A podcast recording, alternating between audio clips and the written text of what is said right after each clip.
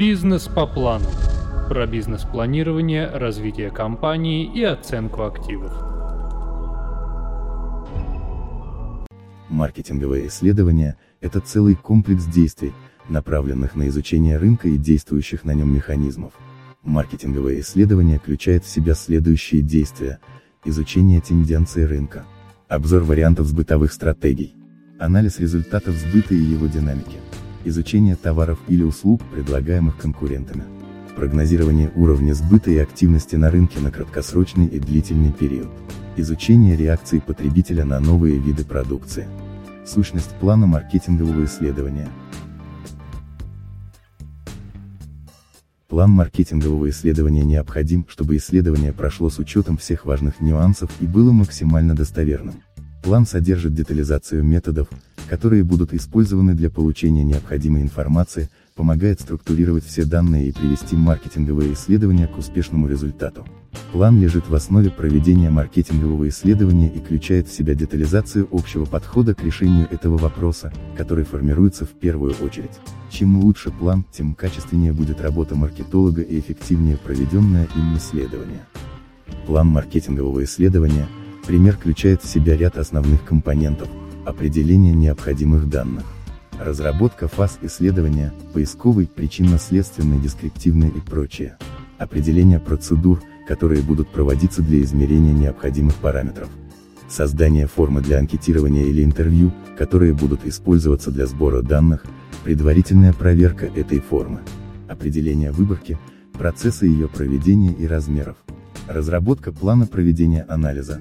Некоторые из компонентов этой последовательности могут претерпевать изменения, в зависимости от вида плана и характера исследования. Классификация планов исследования. Чаще всего планы маркетингового исследования подразделяют на итоговые и поисковые. Итоговый является более глубоким, тогда как поисковый предназначен в первую очередь для сбора информации. Поисковое исследование, а также поисковый план, имеют своей основной задачей позволить понять суть проблемы, которая стоит перед маркетологом. Поисковый план применяется в тех случаях, когда необходимо более точно определить вопрос, который должно решить исследование. Поисковый план позволяет определить направление работы и дополнительно изучить обстоятельства. При поисковом исследовании маркетолог, как правило, имеет неточное представление о ситуации не знает, какая именно информация ему нужна, а сам процесс исследования не имеет такой четкой структуры и может претерпевать определенные изменения по мере продвижения работы. План может предусматривать личные интервью к экспертами в исследуемой отрасли, выборки используются не самые большие, зачастую нерепрезентативные. Первичные данные, получаемые в процессе исследования, имеют качественный характер и подвергаются детальному анализу. Результаты исследования, проведенного по поисковому плану, считаются предварительными. Чаще всего после такого исследования проводится более точная работа, итоговое исследование позволяет понять проблему более углубленно и получить более точные результаты. Когда исследования проводятся по итоговому плану, проверяются разнообразные гипотезы, исследуются взаимосвязи. При этом исследовании маркетологу важно использовать только точную и достоверную информацию. Итоговое исследование имеет более четкую структуру, оно более подробно и формально. Итоговый план предусматривает репрезентативные выборки с большим количеством участников, а также количественный анализ полученных в результате исследования данных. Состав плана маркетингового исследования. Чтобы правильно провести все необходимые операции, маркетинговое исследование должно проводиться по плану. План маркетингового исследования неизменно включает в себя несколько этапов. Разработка плана маркетингового исследования начинается с формулирования задачи. Для этого определяются потенциальные потребители товаров, услуг, объектов и т.д.